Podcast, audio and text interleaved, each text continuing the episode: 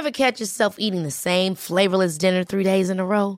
Dreaming of something better? Well, HelloFresh is your guilt-free dream come true, baby. It's me, Gigi Palmer. Let's wake up those taste buds with hot, juicy pecan-crusted chicken or garlic butter shrimp scampi. Mm. Hello Fresh. Stop dreaming of all the delicious possibilities and dig in at HelloFresh.com. Let's get this dinner party started. Hey, it's Danny Pellegrino from Everything Iconic. Ready to upgrade your style game without blowing your budget? Check out Quince. They've got all the good stuff shirts and polos, activewear, and fine leather goods, all at 50 to 80% less than other high end brands. And the best part? They're all about safe, ethical, and responsible manufacturing. Get that luxury vibe without the luxury price tag. Hit up quince.com slash upgrade for free shipping and 365 day returns on your next order. That's quince.com slash upgrade.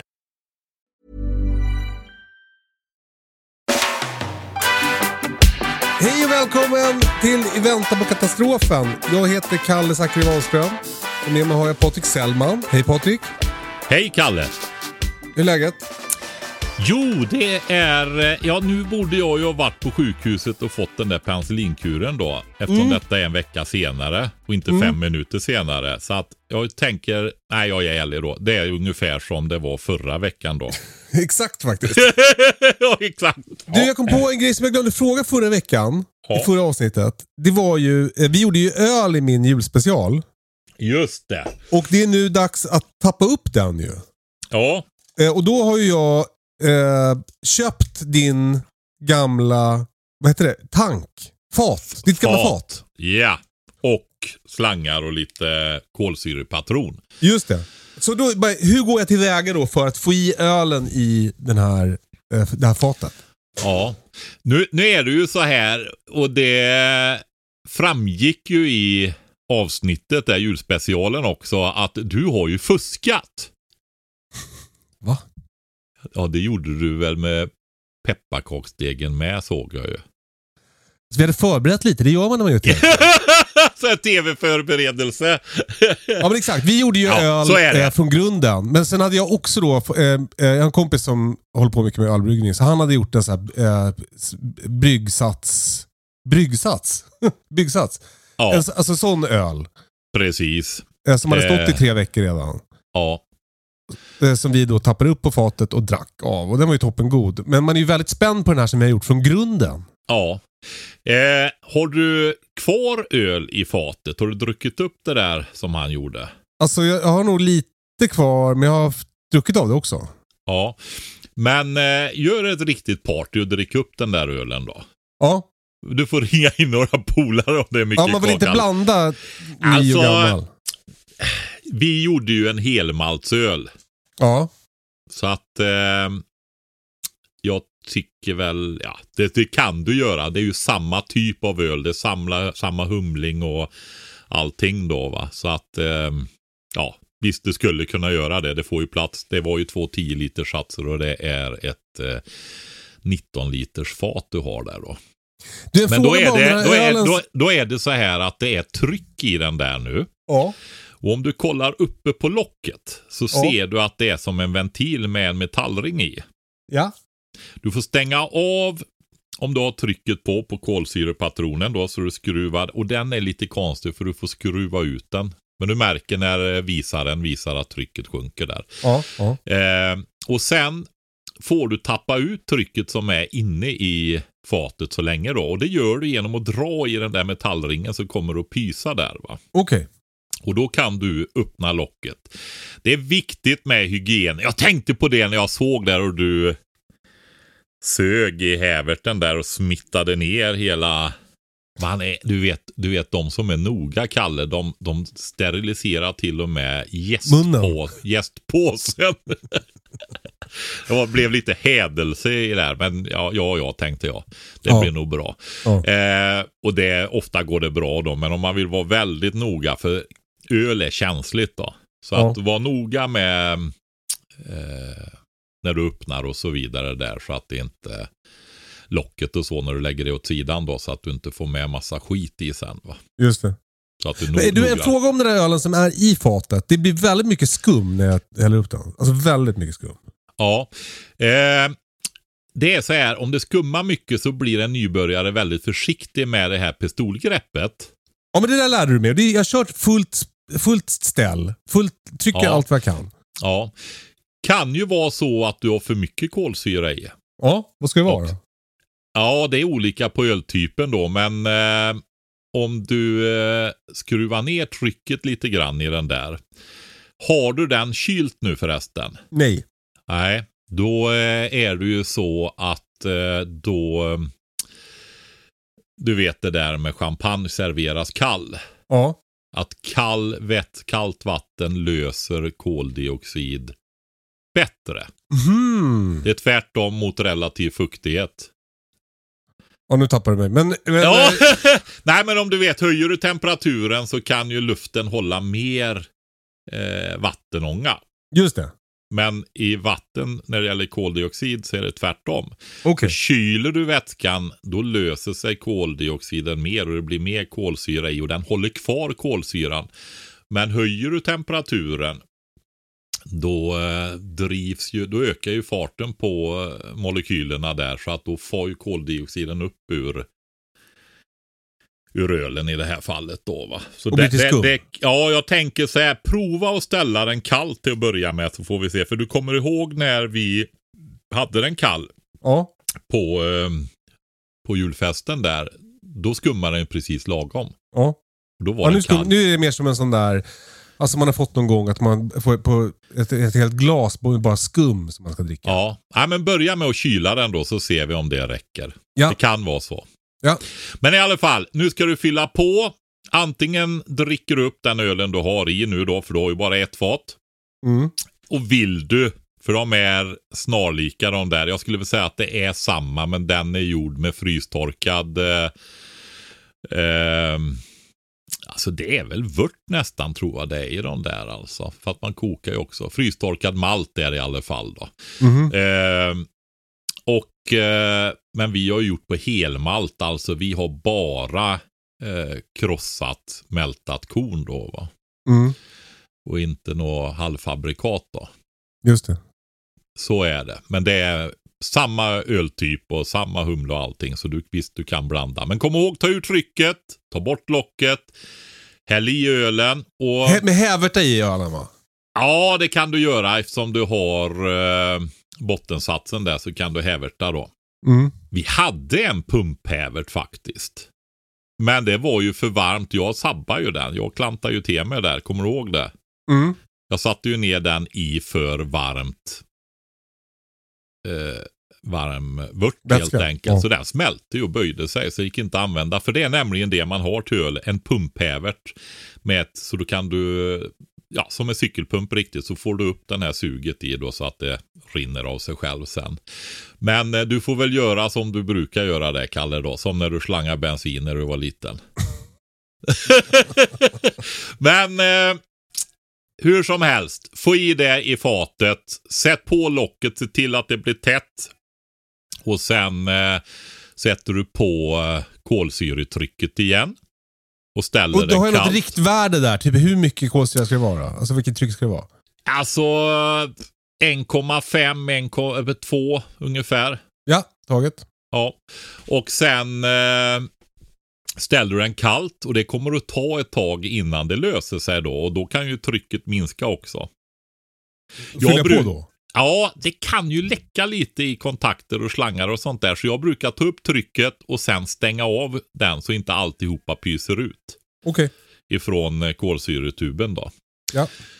Och sen eh, går jag dit och tittar och när det har börjat sjunka trycket då skruvar jag in lite mer, öppnar jag kranen igen och höjer upp då till, jag skulle tänka, ja en och en halv, två är bra på det där ölet faktiskt. Okej. Men då tror jag du grejar det. Det låter som att jag kommer att göra och då har också julölen räddad. Skönt. Ja,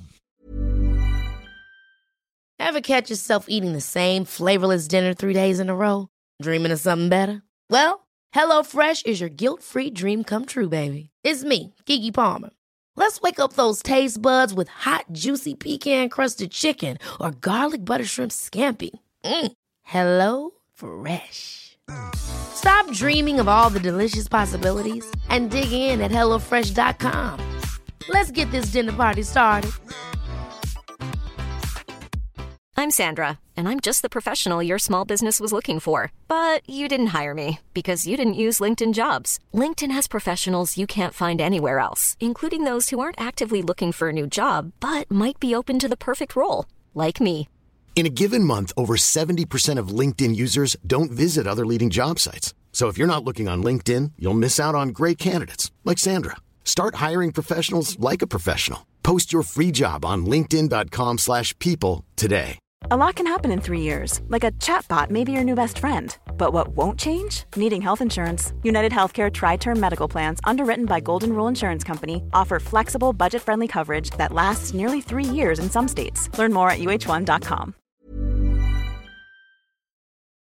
Eh, vi har fått en fråga till podden från Dan. Ja. Det är min kompis Dan, för fan. Som jag jagar mycket eh, han skriver så här, jag är en hönsägare och jägare. Eh, kokar av allt benkött från slaktresterna i min pannmur, som allt redigt folk har. Exakt Dan, det har vi. Eh, och sen ger han det till sina höns. Kan man ge för mycket kött och fett till hönsen? De får i övrigt vete och värpfoder.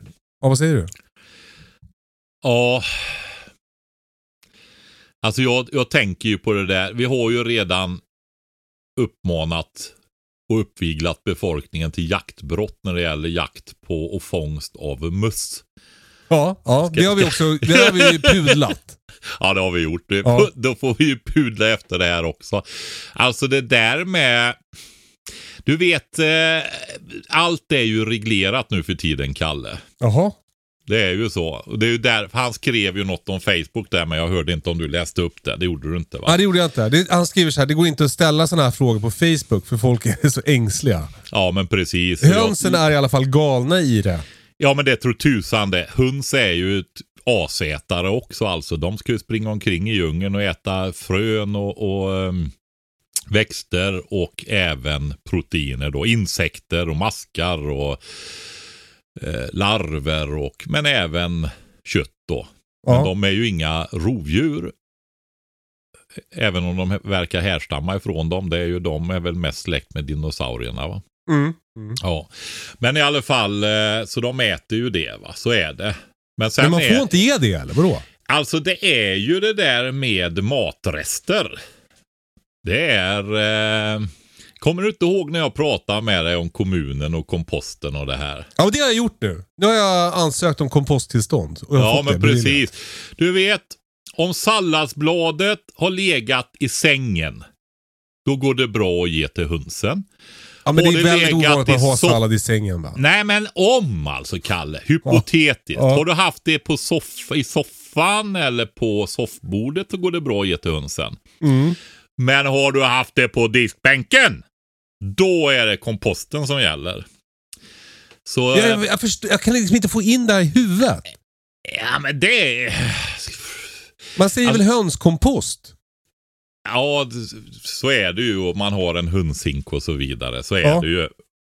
Och, eh, men jag vill bara säga det. Varför de har varit så ängsliga. Han förväntar sig att inte vi ska vara ängsliga. Men jag känner väl att jag gör en liten grej av det här faktiskt också. Ja, ja. För det, det är ju så här. Du får inte ge matrester hur som helst till hönorna egentligen. Enligt alla regleringar. Och jag, jag tänker så här. Du vet, det är det här. Vi har ju det här, vad ska vi säga, jag vill kalla det för extremt storskaliga jordbruket idag. Alltså du vet, det är, eh, nu rymde hundarna där för min son och sonson kom då. Aj då. Ja, ja. Ah! De attackerar brevbäraren. Nu kommer polisen snart Det är som här. en tecknad film. Ja, Precis, fast hon är lydig på inkallning så nu kommer hon. hon det var ju typiskt att brevbäraren skulle komma samtidigt som han körde in genom grinden. Ja, nu är hunden inne och grinden är stängd. Brevbäraren lever, så är det. Men du, vad var vi? Vi var på detta med höns och eh, matrester. Mm. Eh, så är det och jag tänker att det är det här storskaliga och man har massa regler och det har väl varit så att det har förekommit smittspridning och sånt där. du vet skolmåltider och till hönserier och sånt. Mycket matavfall där och sånt har väl varit för och man får inte använda sånt längre då. Va? Och eh, då eh, finns det den regeln. Och sen finns det ingen annan regel. Ja, vad jag vet så finns det inga undantag heller då. Va? Så att eh, det är väl som vanligt så här när man lever med sådana här regimer att eh, man gör som man gör helt enkelt. Eh, låt säga, ja, alltså, rent generellt när det gäller djuren då så tänker jag så här att eh, man har inte alltför hybridiserade elitdjur som eh, småbrukare oftast. Utan man har ju ganska vettiga djur då, lite grann. Mm. Och eh, jag litar alltid på djurens förmåga. Men däremot så är det ju så här att då kan du inte bara ge någonting utan du måste ge så de har möjlighet att välja. Mm. Om vi tar det som en generell eh, rekommendation då. Mm. Så ser man, jag ser ju till exempel på fåren när de betar. Eh, att de väljer olika grejer och är de på ett bete och så kommer de till ett annat och där är mycket löv. Ja men då kan de, om det var dåligt med löv på det andra. Då ger, går de gärna på mineral och bark och sådana grejer. Alltså löv och bark, fiber och mer mineraler och sådana grejer för att balansera. Så eh, jag säger det. Jag berättade ju om vad, vad reglerna säger där och ehm, ehm, gr- grund för att tänka när det gäller mat med det gäller vett, vettiga djur då. Mm. Men, men om det nu är så att liksom eh, eh, man, de bryter mot lag. Vet inte. Hur ska man ska formulera sig riktigt här? Det är ju liksom lite känsligt. Men, men om, Det är mycket, om- Kalle, det är mycket kommun, myndighet, poliser, alla möjliga från hela samhället som lyssnar på den här podden. Om man då liksom rent hypotetiskt skulle ge sina höns slaktrester. Ja, Eh, om då, så länge de har tillgång till någon typ av spannmål också, så, så kan de inte få för mycket. han kokar ju allting väldigt väl också. Ja. Ja. Då, då är det lugnt eller? Ja, alltså att du har en varierad eh, mat till dem, absolut. Ja. Hypotetiskt alltså. Just det, precis. Ja. Men man får, absolut inte ge, så- man får absolut inte ge sånt här till hönsen. Nej, så som jag har tolkat reglerna så får man faktiskt inte göra det va. Eh, då ska man inte göra det heller, Dan. Ja, vi, vi går vidare. ja.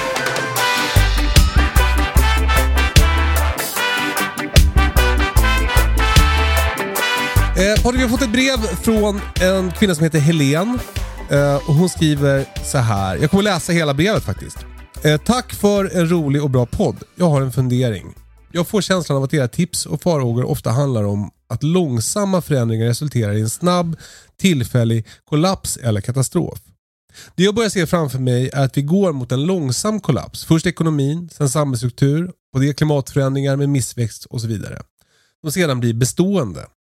En tillfällig kris kan man lösa med lager av olika slag, men en långsam kollaps känns svårare.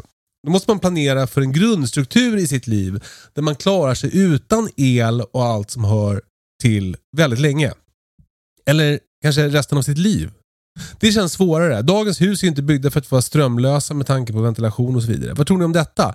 Är det klokt att överge sin moderna bostad, köpa ett 1800-talshus med mark och börja lägga upp ett vedlager och en egen fröbank? Det känns, som, det känns mer som att man behöver ha en jäkla tur att man köper sig ett hus på rätt plats så att man inte behöver fly därifrån på grund av bränder, översvämningar eller liknande. Att bygga upp lager av medicin och liknande känns också meningslöst för när kollapsen kommer och har pågått ett tag så kommer ju allt ta slut ändå. De sjukliga och svaga kommer stryka med ganska snabbt. Framtiden känns väldigt mörk utifrån ovannämnda scenario. Hälsningar Helen. Vad säger du Patrik?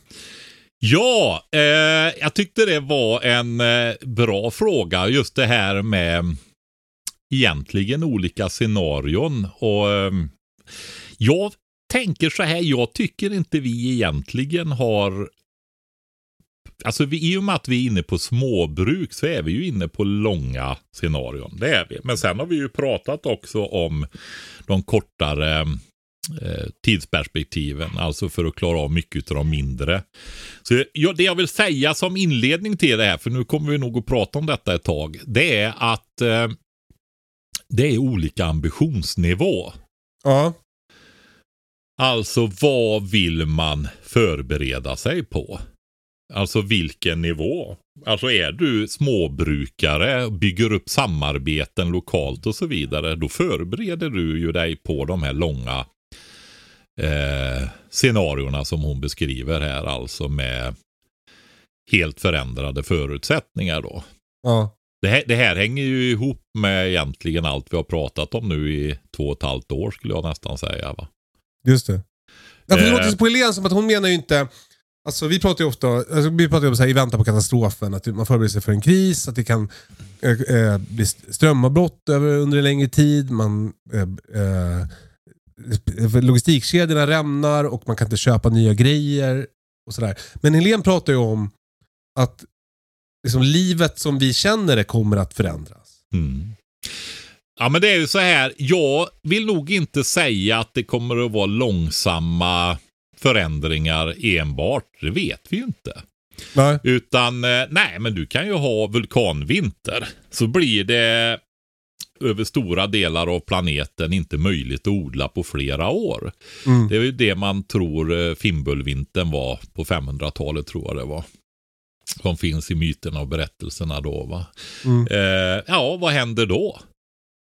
Ja, det blir ju miljardutdöende va. Mm.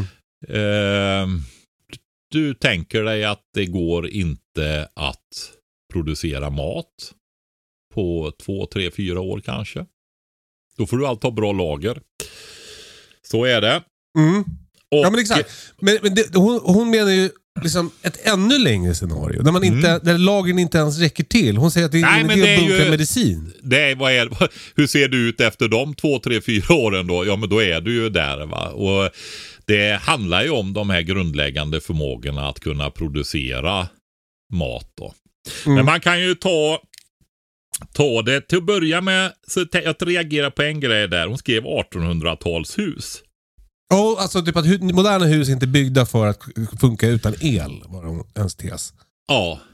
Ja, Och mitt, därför hus, ska man köpa ett 1800-talshus. ja, mitt hus är ju gjort för att klara sig utan el och det är byggt på 90-talet. Men de flesta hus som är byggda på 90-talet tillhör ju den kategorin hon säger då. Mm. Men jag skulle nog säga att eh, upp till 60-talet, 50-talet i alla fall. Så eh, har du ofta pannor och sådana grejer. De är ju ombyggda sedan dess då. Utan titta på husen. Eh, vad det är för hus. För eh, finns det möjlighet att ha eldstäder, det finns murstockar och sådana saker. Så eh, går det att hålla värmen i hus va. Mm. Så är det.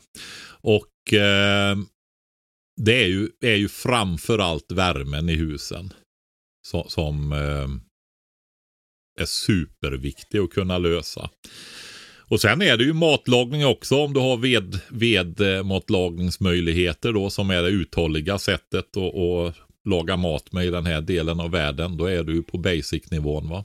Gjutjärnsvedspisar och liknande. Sen eh, är du ju, du har ju ljus. Hur, nu har mina barnbarn kommit där, nu blir det bakgrundsljud tror jag. Jag kommer inte undan det, men det får vara så. Det låter bara mysigt. Ja, jag tror det.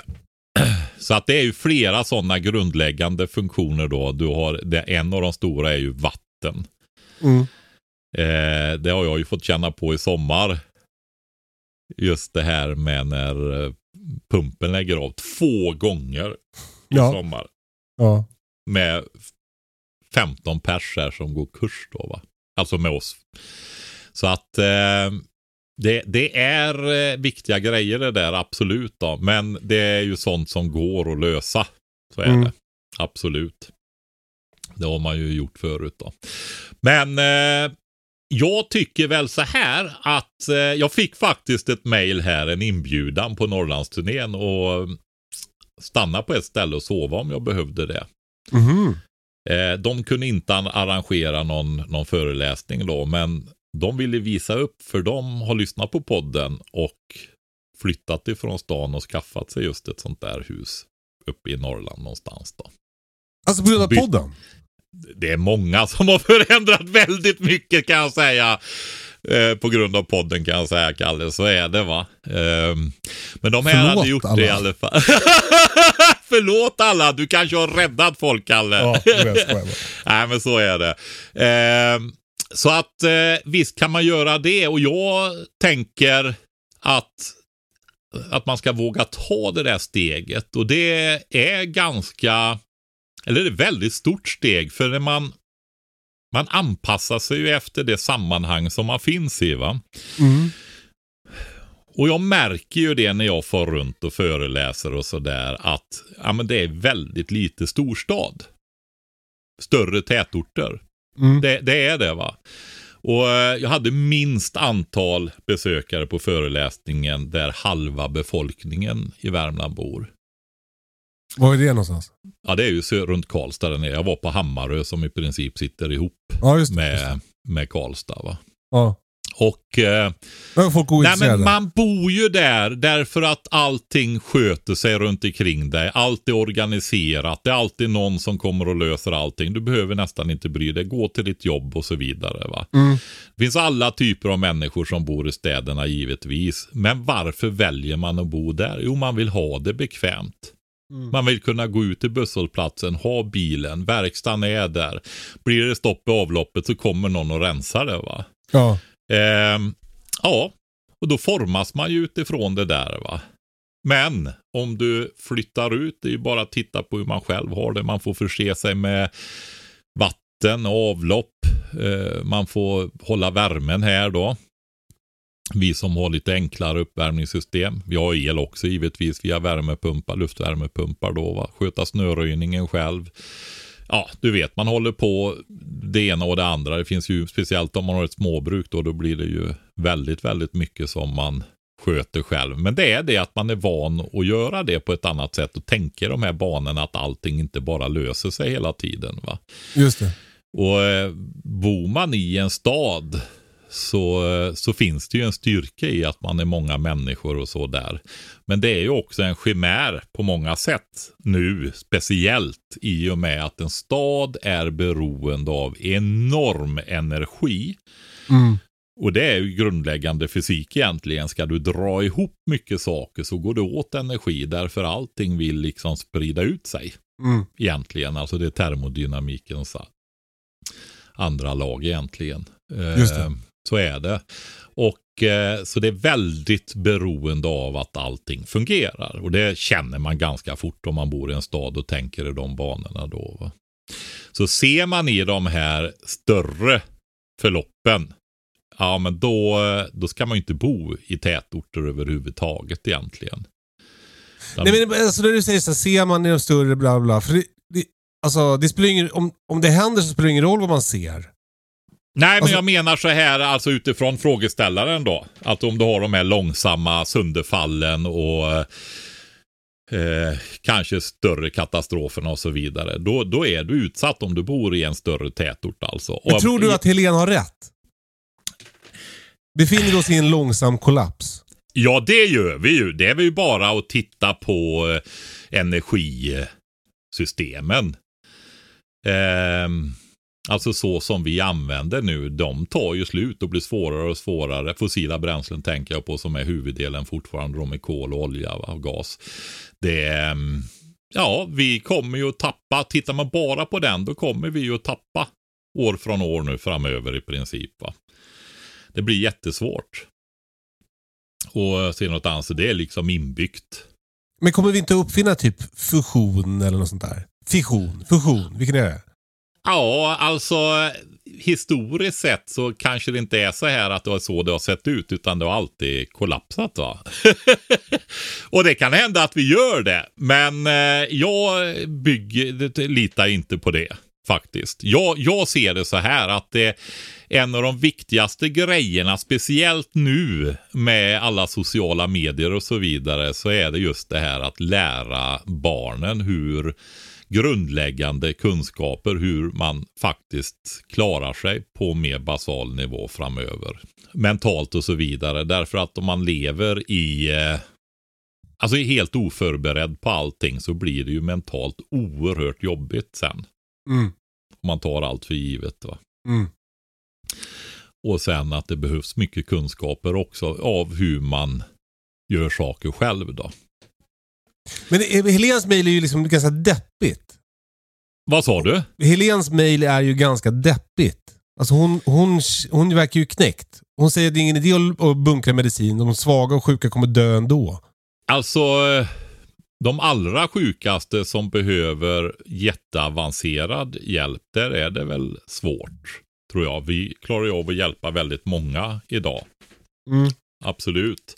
Alltså, Men kommer jag- vi liksom sätta ut farmor till vargarna istället för att lägga in henne på hem? Nej, man tar väl hand om henne själv då. Ja. Och det, det beror väl på vad det blir för situationer folk beror, befinner sig i. Det har det väl gjort i hela mänsklighetens historia. Men, eh, men en anständig kultur tar ju hand om sina svaga, gamla. Mm. Faktiskt. Mm. Och det är någonting som vi ska tänka på lite grann i våran extremt, nu för, nu för tiden extremt rika kultur då. Det, ah, det hänger ihop. Vi behöver inte flumma iväg för mycket i kultur och så vidare. Men det är verkligen någonting hur man ser på, eh, på saker. Det finns ju ett antal ideologier som har väldigt hög ungdomskult om man säger så. Va? Mm. Mm. Och eh, förakt för de svaga. Ja. Och det är inte bara de som vi ser som extrema som har det. ja. Jag, jag har följt mina föräldrar och pratat med andra nu om hur det ser ut för gamla i sjukvården till exempel. Va? Så att ehm, det finns en del att göra där om man säger så. Mm. Men det är viktiga grejer.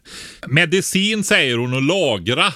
Alltså, det, jag vill betona det igen då att de här, vad ska vi säga, torra tabletterna som finns, de finns ju i kapslar med torrt pulver i eller så finns de ju i de här hårda, vanliga tablett, eh, tabletterna i blisterförpackningar. Eh, Försvarsmakten har 15 år efter utgångsdatum i sina medicinlager. En del har kvar all verksam substans. Men de räknar med 80 procent ungefär då. Alltså de har väldigt lång hållbarhet de tabletterna. 15 år går fort i och för sig om man ser lite ovanifrån perspektiv på det Helen säger här. Men det finns ju också så här, alltså jag vet inte, det är flera tiotals procent av våra viktiga mediciner kommer från växtriket. Så att, ja. Allt går ju inte att ersätta och allt kanske inte är lika bra och så där heller och man kan inte dosera lika noga men det finns, finns det grejer. Eh, det finns ett område som är väldigt spännande också. Det är Vi hade ju en läkare på gång Mm. hit. eh, Där vi faktiskt skulle ha en gäst just för att det är ett område som vi tycker... Nej, vi tassar ju på tå ibland. Det har vi gjort nu med mat eh, till hönsen också. Men eh, sjukvård, vi gjorde ju ett sjukvårdsavsnitt men vi kände det hela tiden där eftersom inte vi har jag har ju en hel del sjukvårdsutbildning men det är ju akut liksom skottskadenivå det. Men det var någon vi skulle ha haft med oss att göra det. Han är ju väldigt intresserad av biohacking tror jag det heter. Alltså, Jaha. hu- ja men det finns projekt, eh, open source-projekt och sånt som håller på med att eh, tillverka eget insulin och sådana saker. Va? Så att det finns mycket spännande grejer att göra där. Va? Och ehm, Ja, men det, det, det, det kommer de att få lägga ner om det blir en samhällskollaps. Då måste de ju få hålla på och fixa mat istället för att tillverka eget insulin. Nej, men alltså man får ju organisera sig. Det är ju det här med specialisering. Eh, nu har vi ju en totalt utflippad eh, eh, specialisering. Alltså eh, människor kan nästan ingenting, höll jag på att säga. Va? Utan att jobba med något väldigt, väldigt smart, vilket leder till väldigt hög produktivitet och välstånd, men väldigt högt så- hög sårbarhet. Det är ju det som är problemet, höll jag på att säga. Va? Får jag ett exempel på det där? Vi, vi har precis eh, eh, gjort mössor i vårt klädmärke Kärret. Ja, Alltså vanliga stickade jävla mössor. Och så vill vi göra allt i Sverige för att vi tycker att det är bra att det finns eh, produktion i Sverige. Och det var nästan helt omöjligt att göra en mössa i Sverige. Alltså, det, går liksom att, det går att sticka själva liksom, eh, tyget, eller vad man ska säga. Men eh, själva ihop, sy ihop mössan, alltså hur många stygn är det? Det får man göra i Lettland, Litauen eller Polen. Och det är som med alla mössor. Jag, jag liksom har en, en, det finns en klädaffär i Stockholm där jag köper mycket kläder som är en jättehärlig klädaffär. Där det är så här små lokala producenter och det var några som hade eh, egna får och spann garnet själva och, stickade själva. Och sen bara så åker till Polen och sys ihop. Man blir Mm. deprimerad alltså. Mm. Jag kan tänka på min eh, mormor. Eh, vi pratade om det, jag och min mammas syster, när vi var där. Hur de, när de var barn, satt och sydde ihop mormors strumpor som hon hade stickat. Då stickade man alltså foten och skaftet då för sig och sydde ihop det sen. Ja. Så barnen fick sitta, hon eh, stickade eh, de här delarna då, så fick barnen sitta och sy ihop dem sen då. Och det är ju då nere, då pratar vi 40-tal. Jag tror till och med det var under kriget hon satt och gjorde strumpor till armén då.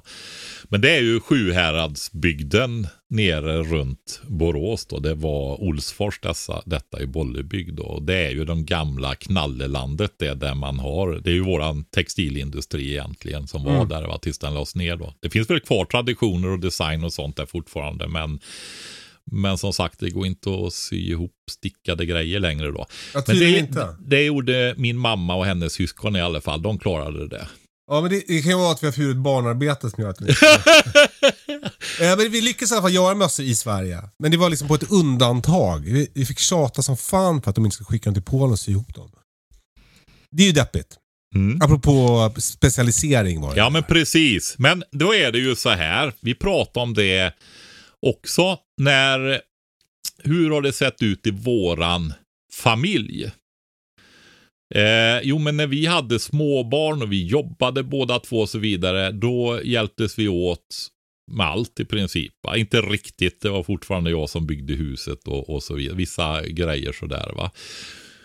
Men eh, väldigt brett. Men sen när vi har blivit äldre och barnen har flyttat och så vidare så har det ju blivit så här att Ingmar hon gör det hon är bäst på och jag gör det jag är bäst på. Och det har ju blivit lite så att det blir en sårbarhet också för man blir ju väldigt dålig på det man inte gör då. Va? Mm, Men det är också så här att det går mycket smidigare. Det blir ökat välstånd kan man säga i familjen på det viset. Va? Och det är ju den lägsta nivån kan man väl säga av specialisering då. Så du har ju hela skalan. Nu har vi inte lokala ekonomier på samma sätt som vi hade förr. Men det går ju att skapa det och skulle det bli en sån riktig kriskatastrof, då kommer det ju så. Det blir Ja. den som kan reparera, bygga maskiner. Jag vet inte hur det är när man bor. Jag bor ju där jag bor och ehm, ja men du vet, här finns ju folk som bygger saker. De bygger om saker, de bygger egna maskiner. Förstår du? Ja. Det finns folk som kan sånt och är det så att det finns incitament till att göra det, då kommer de att göra det. va. Mm. Men då kanske någon måste hålla dem med mat under tiden. typ. Ja. Och där är ju ett jättebekymmer faktiskt, ska jag väl säga. Därför jord, matproduktionen är ju så extremt, eh, alltså det är få områden, industrier om vi säger så, då, om vi vill kalla det det, branschområden, som har ökat produktiviteten så otroligt mycket som jordbruket. Man brukar ju tänka på high-tech och så vidare, men det är ju det att high-tech har ju kommit in i jordbruket, det är ju därför man har höjt produktiviteten så vansinnigt mycket. va. Mm. Så, ehm, och därmed också ökat sårbarheten, ska vi Mm. säga. Så är det. Så den är en väldigt, väldigt svaghet beredskapsmässigt, ska vi väl säga då. Va?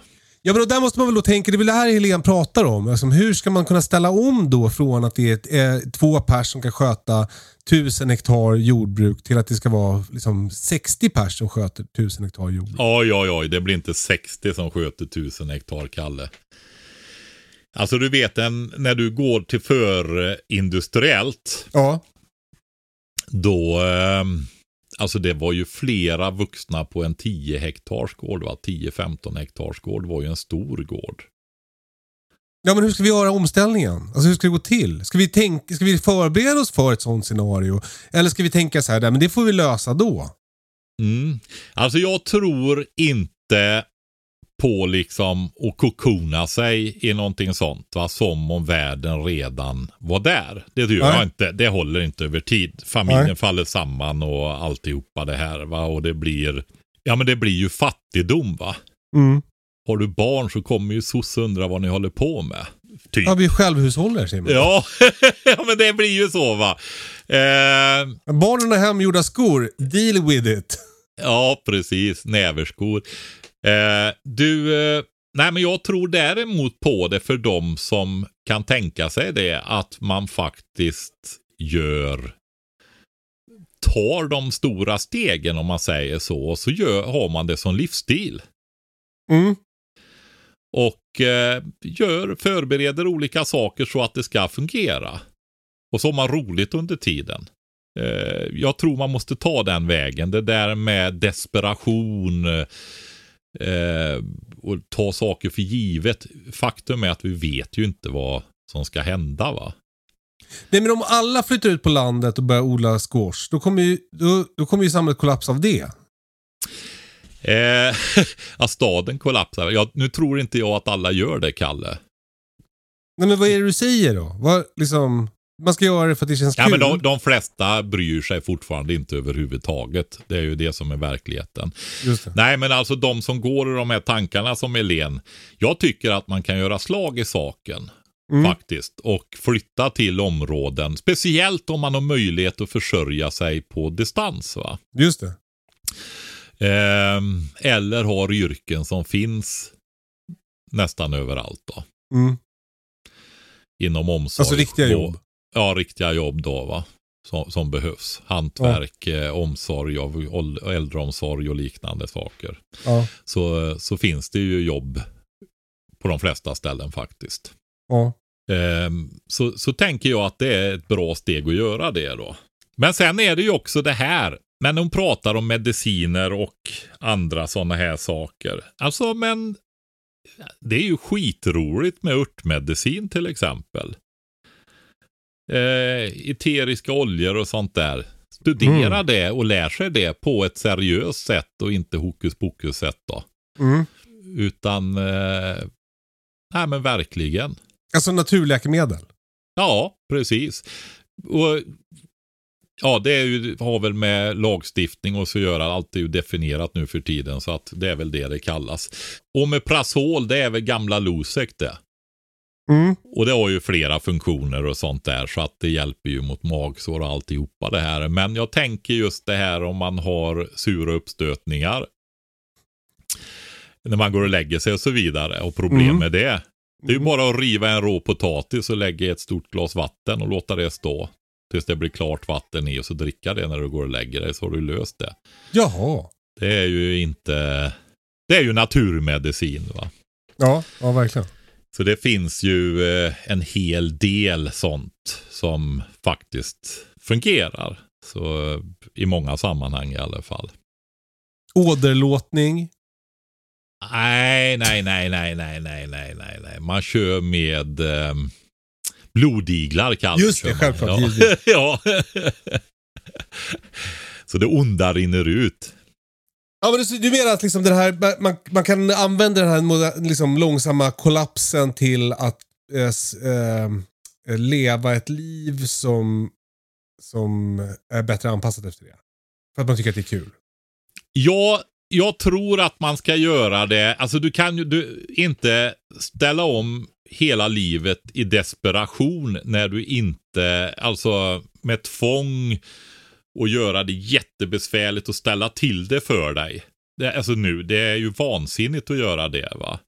Eh, däremot så om du tycker att det är roligt och intressant och så vidare och vill och tycker detta är viktigt och har många drivkrafter eh, alltså, egentligen göra det till någonting glädjefyllt och positivt istället för något dramatiskt, tvångsmässigt och så vidare resten av ditt liv. Liksom. Det håller ju inte. va. Det är ju ganska självklart. Mm. Ehm, men det är också det där, en konst är att hitta glädjen i saker. Det handlar ju om hur, hur du själv ställer dig till saker och, och klarar av och har den förmågan. Så ja, det är också Men vi något att pratar, lära alltså, sig. vi, vi pratar i podden om det där med liksom att den enskildes beredskap i samhällets beredskap och så här. Om det nu är så att de flesta människor inte bryr sig om det här, då kom, alltså, om, det kommer ju bli så himla, himla, himla dåligt. Ja, om så är Det blir det. dåligt. Och det är ju det vi kämpar med lite desperat känner man krampaktigt ibland när man står där med folk och säger att nej, de ser fortfarande inte att det skulle hända någonting. Nej. Ehm, och just här, det händer saker över hela världen hela tiden. Och ehm, vi har det här globala systemet med de här extrema logistikkedjorna. Nej, de kommer aldrig att gå sönder. och ändå har vi ju sett hur lätt skadade de är nu under pandemin. Och, ja, det är ju inte ordning än. Nej. Jag hör ju ständigt folk som har problem med att få fram delar och få anpassa sig och sånt där. Va? Mm. Så ehm, med kretskort bland annat då va. Som Mm. är. Så ehm, det är det. Och ehm, ja. Ja, men det, det, kommer, det det är ju så här, vi får ju stryk som, alltså ett, det är ett jätteproblem med dessa osolidariska människor som inte vill förbereda sig så att de kan fortsätta och lösa Mm. sina uppgifter ens i det korta perspektivet. Va? Mm. Och gå, gå lämna sin familj och barn och gå ut och plocka upp sopor och sådana saker. Va? Mm. Eller, eller laga elkraftsledningar och så. Göra podcast. Ja, precis. Ja, men för det, det jag menar är väl bara typ så här, om, om, om samhället kollapsar, då spelar det ingen roll om jag är väldigt bra på att slå gräs med lia. För det, det, det kommer ju skita sig för mig ändå. För om det skiter sig för alla andra kommer det skita sig för mig. Nej, det skulle jag inte säga. Det är Men ju en kommer, av de kommer mest komma och ta mina grejer. Eh, det som är avgörande är ju hur folk kommer att kunna organisera sig lokalt. Så Ja. är det. Och samarbeta. Och snabbt få upp en ny lokal specialisering där man gör olika saker och blir effektivare på det sättet. Va? Ja. Så är det. Det är egentligen det, ska jag säga, som vi borde sträva efter Ja. idag. Och då bor du i en mångmiljonstad eller miljonstad eller hundratusenstad och så vidare. Så eh, får man göra, försöka hitta där också, även om det blir svårare. Det blir inte lika tydligt som i en bygd. Det är såklart va. Nej. Men jag vet inte. Jag, jag, jag tycker inte det är lätt. Jag har ju pratat med folk här där jag bor. Vi, har- vi har ju verkligen inte kommit långt. Absolut inte. Skulle jag säga. Men jag är liksom glad. Jag försöker samarbeta med enskilda. Det gör jag på olika sätt. Och det behöver inte vara liksom så möten och föreningar och årsmöte. Och, utan eh, att man helt enkelt hjälps åt. Ja. Det blir några gånger om året kanske eller någon gång och så vidare. På olika nivåer med olika människor. Jag tycker varje sån grej, det är en början. Man behöver ju inte ge upp och bli besviken för att man inte når ett jättestort mål långt borta med en gång. Det är det där gamla att man nu, människan överdriver lätt vad man kan göra, åstadkomma på ett år. Men under, underskatta vad man kan göra på tio då. Va? Mm. Så vad kan du göra annat än att sträva? Det fanns inte. Det är liksom, finns ju ingenting va. Du kan ju sätta dig ner och ge upp. Och varför då? Det verkar värdelöst. Ja, det verkar jäkligt värdelöst om jag ska vara riktigt ärlig. Och det är lite grann också det där med, du kommer ihåg några gånger tror jag under åren här har vi tagit upp det där när man möter Ja, men om vi inte kan ha det som vi har det nu, då kan man lika gärna dö. Det Ja. där är ju en ringklocka någonstans över hur, eh, vad har jag för liv? Om bekvämlighet och, och överflöd av materiella grejer och shoppingkickar och se någon ny film. Om det är det enda liksom som ger någon mening i ditt liv. För det här har jag ju hört även ifrån småbarnsföräldrar då va. Så kanske man får fundera över, prata med någon och så vidare om det här med mening med livet. Att Mm. ha ett rikt liv, ett värdefullt liv. Eh, bygger det bara på köpcentra eller vad är det för någonting? va? Mm. Och så får man försöka lära sig det i så fall, för det är ju liksom nästan akut nu. Om Mm. man har ett så torftigt liv då. va. Så att det bara är nöje liksom. Eh, att allt annat är meningslöst. Mm. Då har man saker att lära sig helt enkelt. Mm.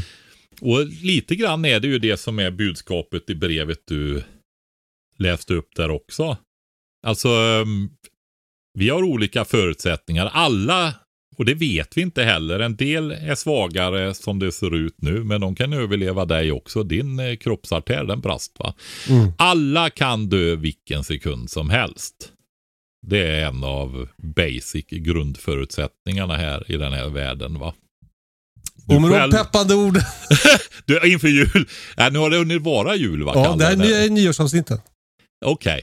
Ja, nej men så är det och det där får man ju liksom det här med att förlika sig med saker och ting. Man kan ju bli sitta och vara förtvivlad över allting hela tiden. Men det är också tungt och jobbigt och kan vara en drivkraft men ofta är det ju förlamande också. Så det här med att förlika sig är ofta en väldigt eh, bra strategi för att hantera många saker då. Va? Och lära sig det faktiskt. Mm.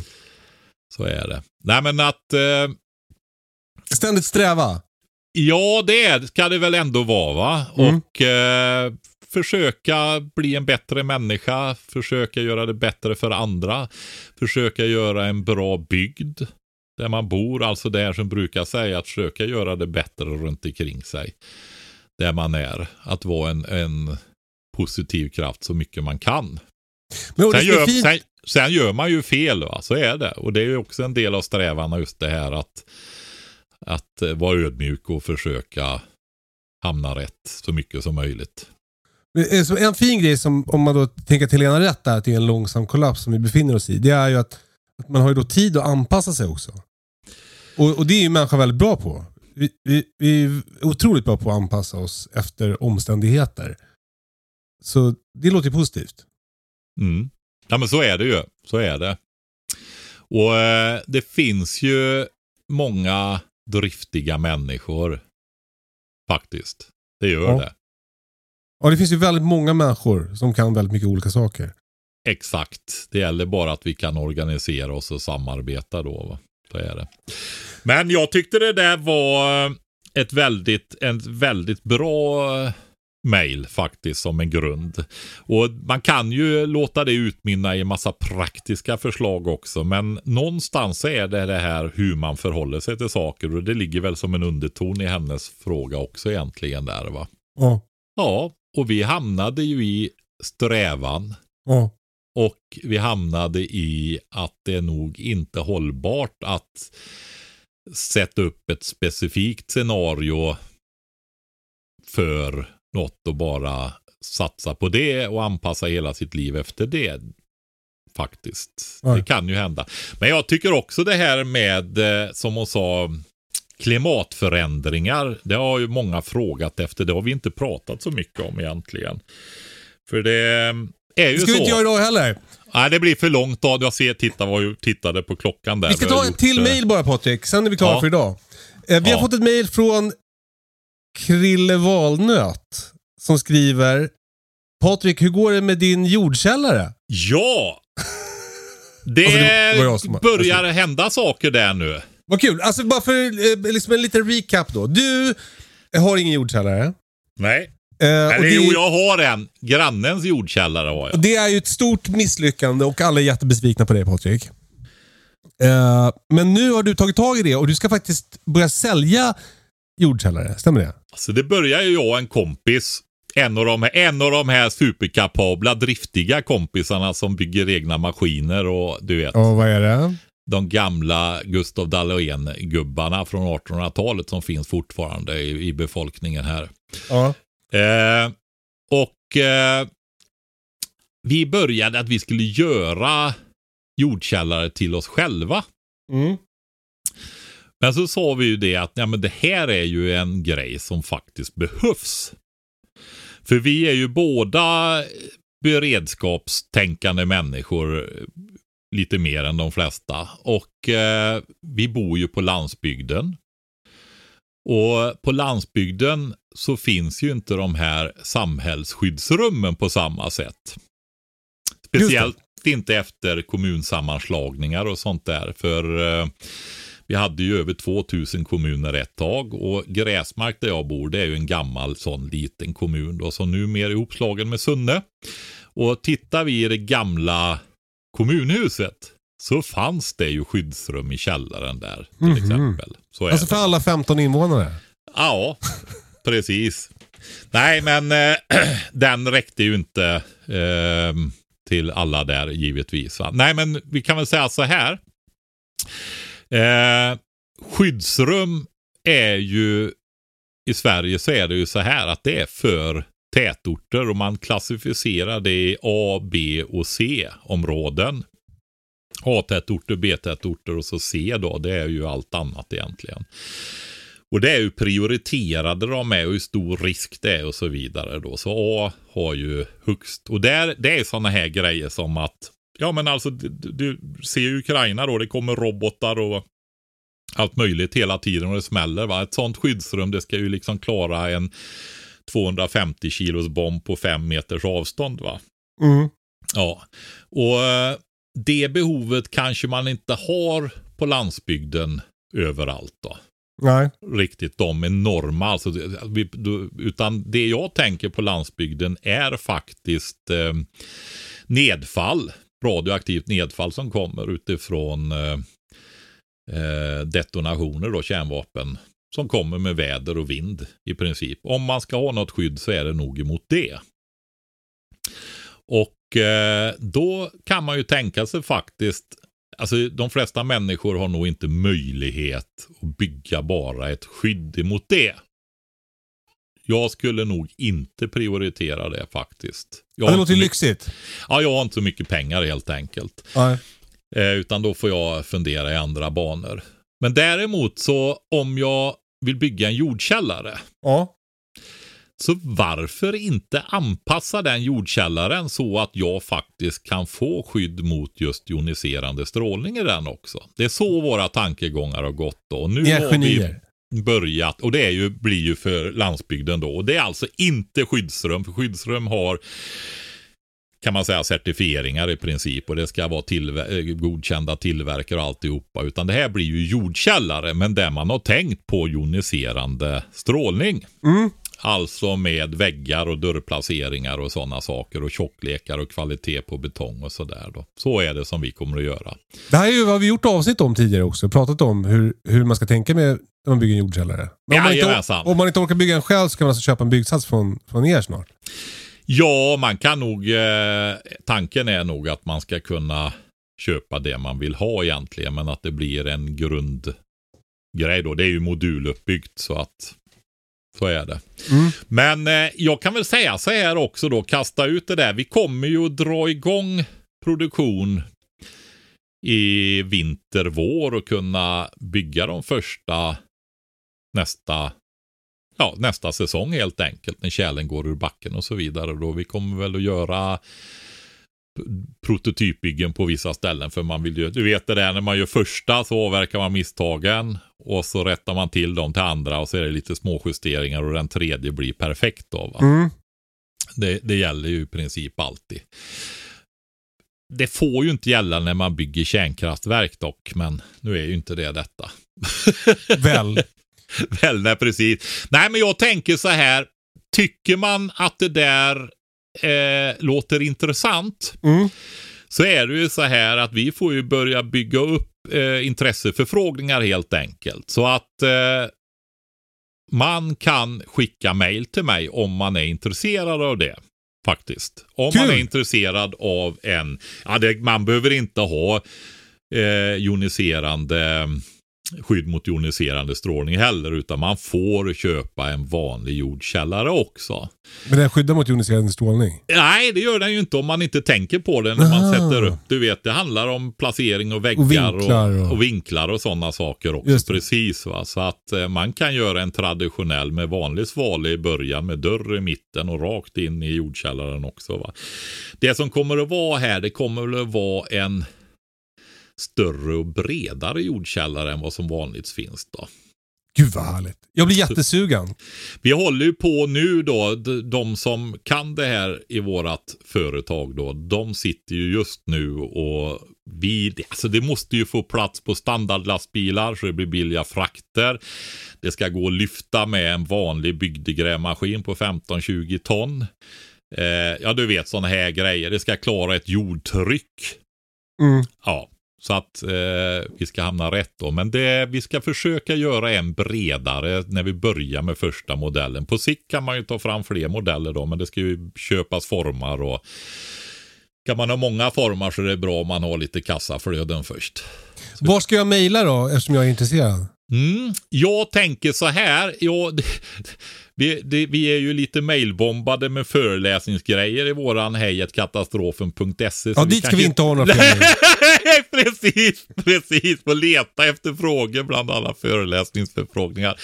Nej, men jag tänker så här. Vi kör min vanliga e-postadress då. Det är Patrik med CK på slutet. Punkt. Sellman. E S-E-L-L-M-A-N. Patrik.sellman gmail.com. Och så kan man att skriva kan man skriva jordkällare i ämnesraden då. Va? Ja. Kul. Pat, pat, förnamn, punkt, efternamn. Patrik med gmail.com. Vet du ungefär vad det kommer att kosta? För det- alla kommer ju mejla dig nu och fråga vad det kommer att kosta. Så du, Ja. du, du undviker ganska mycket mejl om du, om du kan säga ett typ.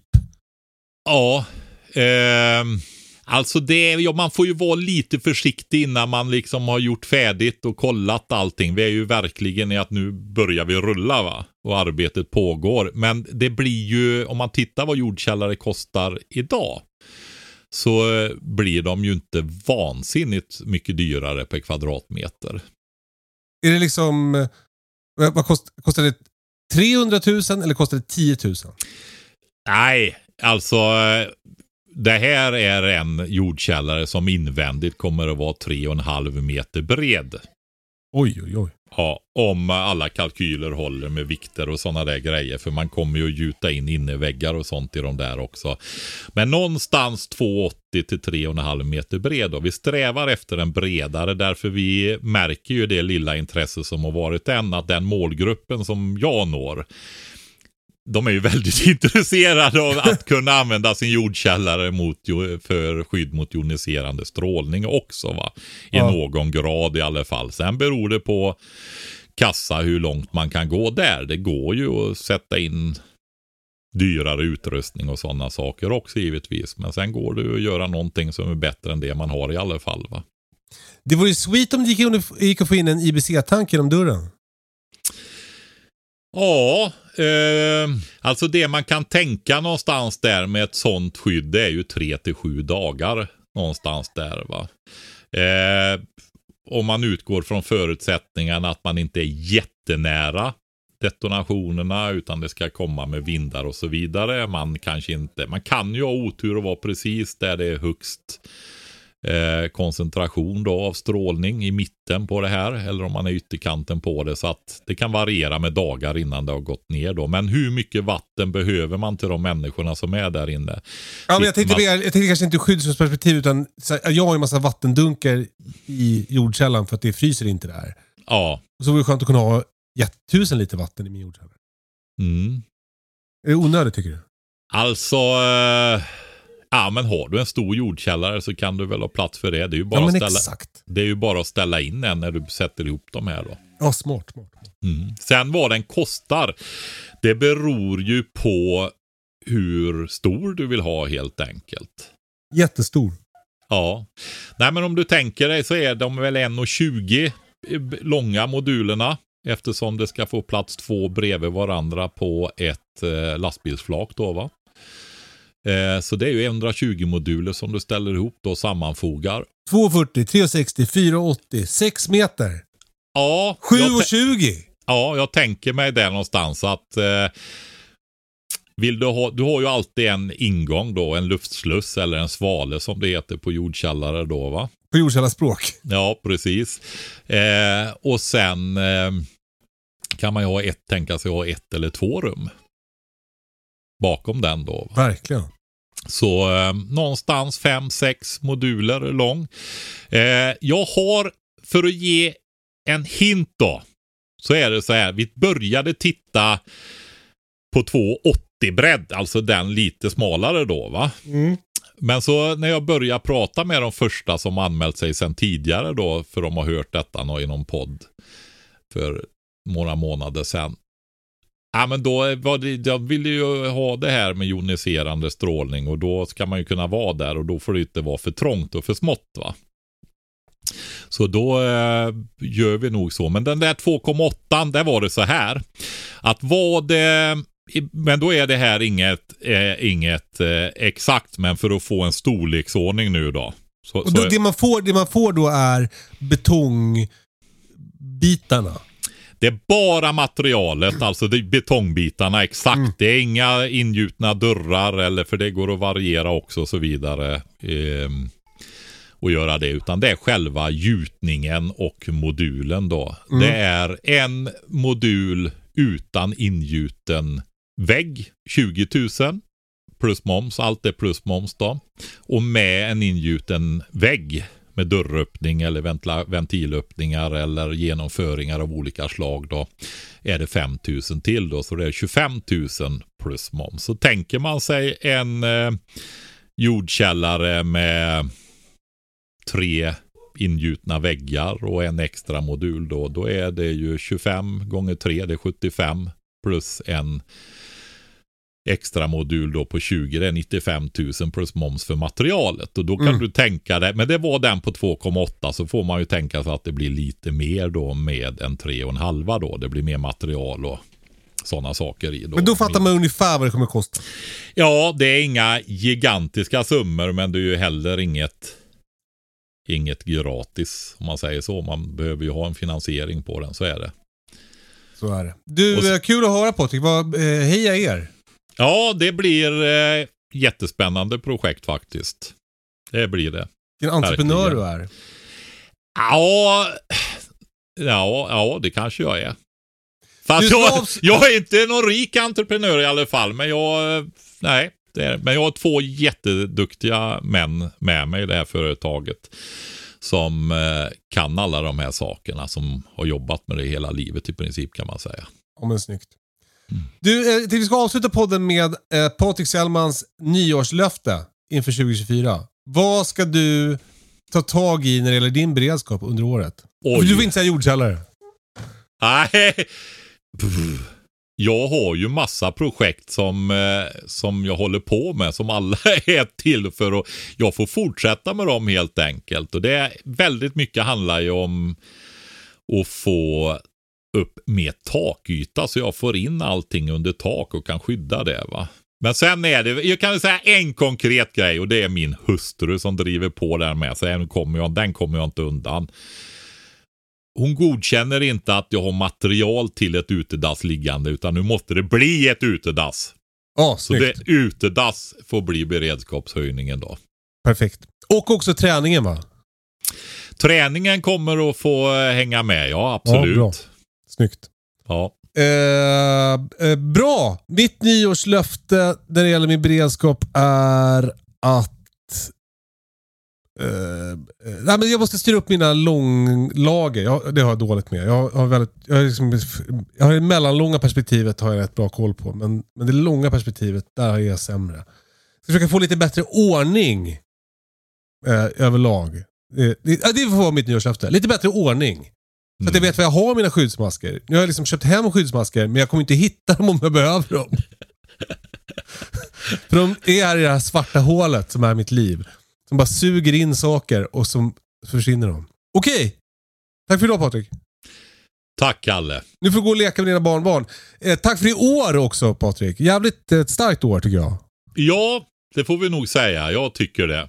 Det har hänt mycket roligt också. Eh, det, en förändring har ju varit det här med att vi börjat med reklam i podden. Eh, Alltså jag fattar att det är tråkigt för er som lyssnar. Jag, också, jag tycker också det är skittråkigt med reklam i poddar.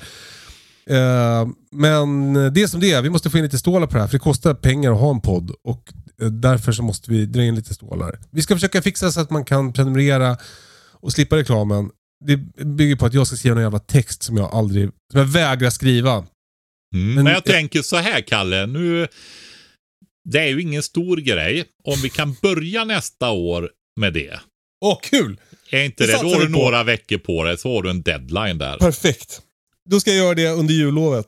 Uh, hörni, tack för att ni har varit med oss och tack för att ni fortsätter att lyssna på podden. Det är jävligt kul. Och det är kul att ni skriver så mycket härliga frågor och kommer med så mycket bra tips. Det är en ynnest att få vara en del av ja, men det här liksom community som det ändå finns, som ändå finns kring, kring den här podden och det här ämnet. Eh, tack för det. Eh, ta hand om varandra och ha det så bra. Vi hörs sen. Hej då! Hej då!